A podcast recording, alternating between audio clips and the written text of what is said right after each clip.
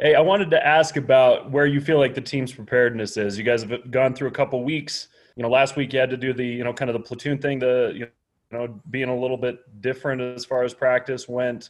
What do you feel like this team's readiness is right now to be ready to play a game on Saturday? Yeah, you know, obviously practice wise, as far as just getting the scheme down of the play call sheet, whatever we're doing this week, you know, not quite there. But last week we stayed on top of, you know, everything physically that has to go on in a game. And uh, we hit the weight room hard. We made sure we were staying on top of timing and, and routes versus air and all that kind of stuff. So um, I think by Saturday we'll be 100% ready to go.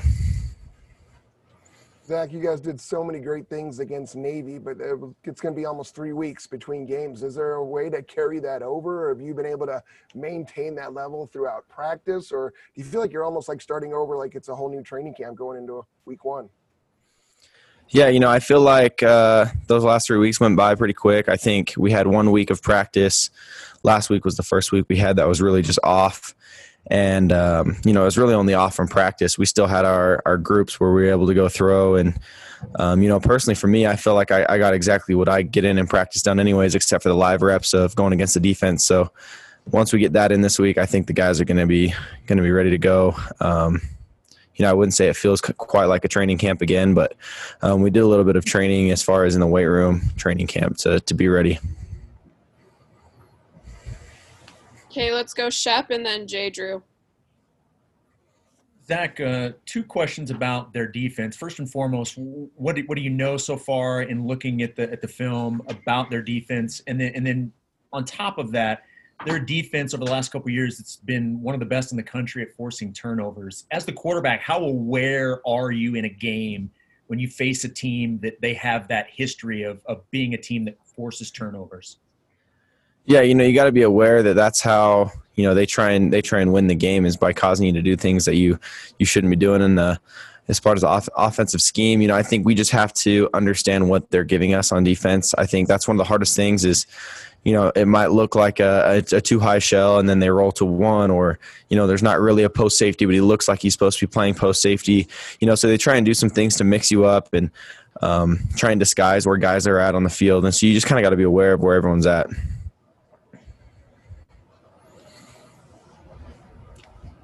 Did you have two questions? Go ahead, Jay. Hey, Zach, when uh, if a position group gets COVID or gets the contact tracing, it could wipe out the whole group. At quarterback, that could be a major problem, obviously. Have they done any special uh, considerations for you or for other quarterbacks to, to keep you kind of safe from this thing, as if at all possible? Yeah, we're just talking about it in the film room you know, we all got to have our masks on, stay as far away as we can from each other in the film room. And um, outside of that, you know, at practice, we got to wear our masks. We got to, you know, stay away from each other in the weight room.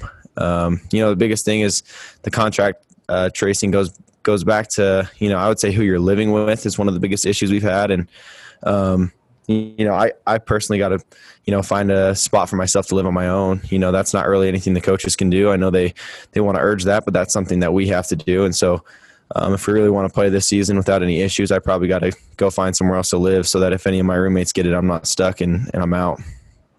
So you're going to do that, or you've done that? Yeah, that's the plan. So I'm I'm technically exempt right now because I already I already had it back, you know, whatever. So I'm in my 90 days still. So um, I'm exempt until the La Tech game. Okay, let's go Norma and then Jared Lloyd. Um, during the Navy game, you guys were impressive on all three phases of the ball, but most dominant uh, on offense.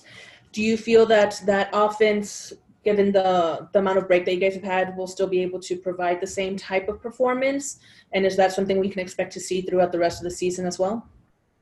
Yeah, for sure. You know, we have some veteran guys. I think even taking three weeks off of not having live reps is uh, um, not going to matter for this team. I think everyone's just ready to go, and and guys are handling their business, and um, you know we're going to come out ready to play on Saturday. Um, honestly, I'm not too worried about it at all, um, all around and um, through all three phases of the team, and um, I'm just excited for these guys to to go out and, and play because I honestly think it's one of the best offenses we've had in a while.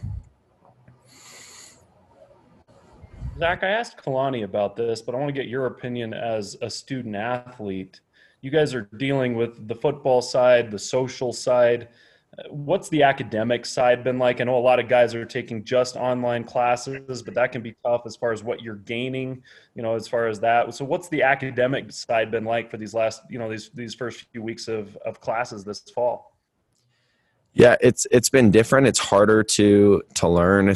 For me, you know, I would say online classes are harder. I'm in all online classes right now. One to try and avoid being around people again on campus, and and two just time management. You know, in the morning you're able to you know kind of structure your day to have a little more time for football or whatever it is and get your schoolwork done. You know, but academically it is harder to get some of your stuff done to to learn and what's going on in your classes. Um, you know, so it is a weird time, but we all kind of just have to sacrifice and adjust if we want to, you know, play football and, and have a good year. So these Zoom meetings are things you're pretty accustomed to now. Yeah, yeah, they're starting to get very, very normal. Okay, let's go Sean Walker and then Mitch Harper.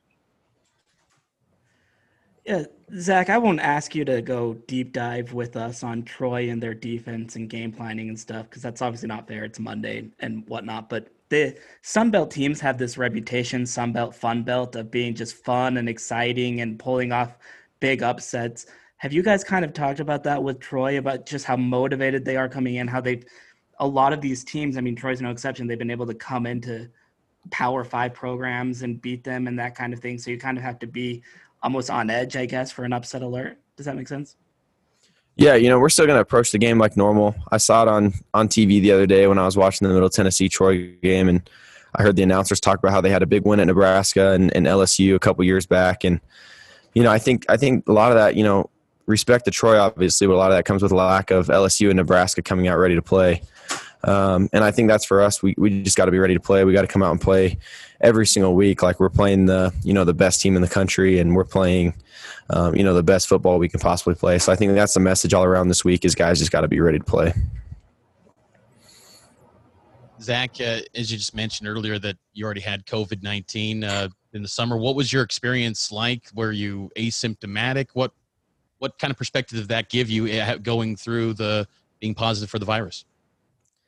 Yeah, you know, it's hard. I think I got it from me and some of my buddies having a a little uh, you know neighborhood. We had a bunch of the football guys over, and we were just having a little gambling night. You know, having some fun, and um, you know somehow a bunch of us got it. You know, honestly, for me and and the other guys that had it, it was just it was just like a cold.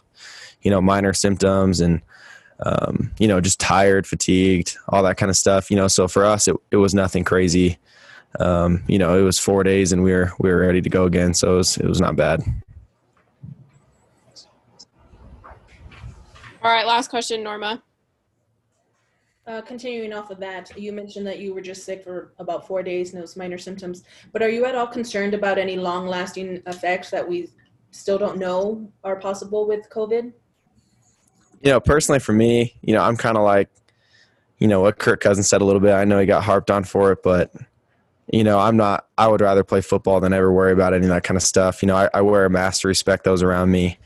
Um, you know, because you know, uh, a teacher at Corner Canyon that you know that I loved while I was there is is in ICU right now, um, struggling with COVID. So I know it affects everyone differently.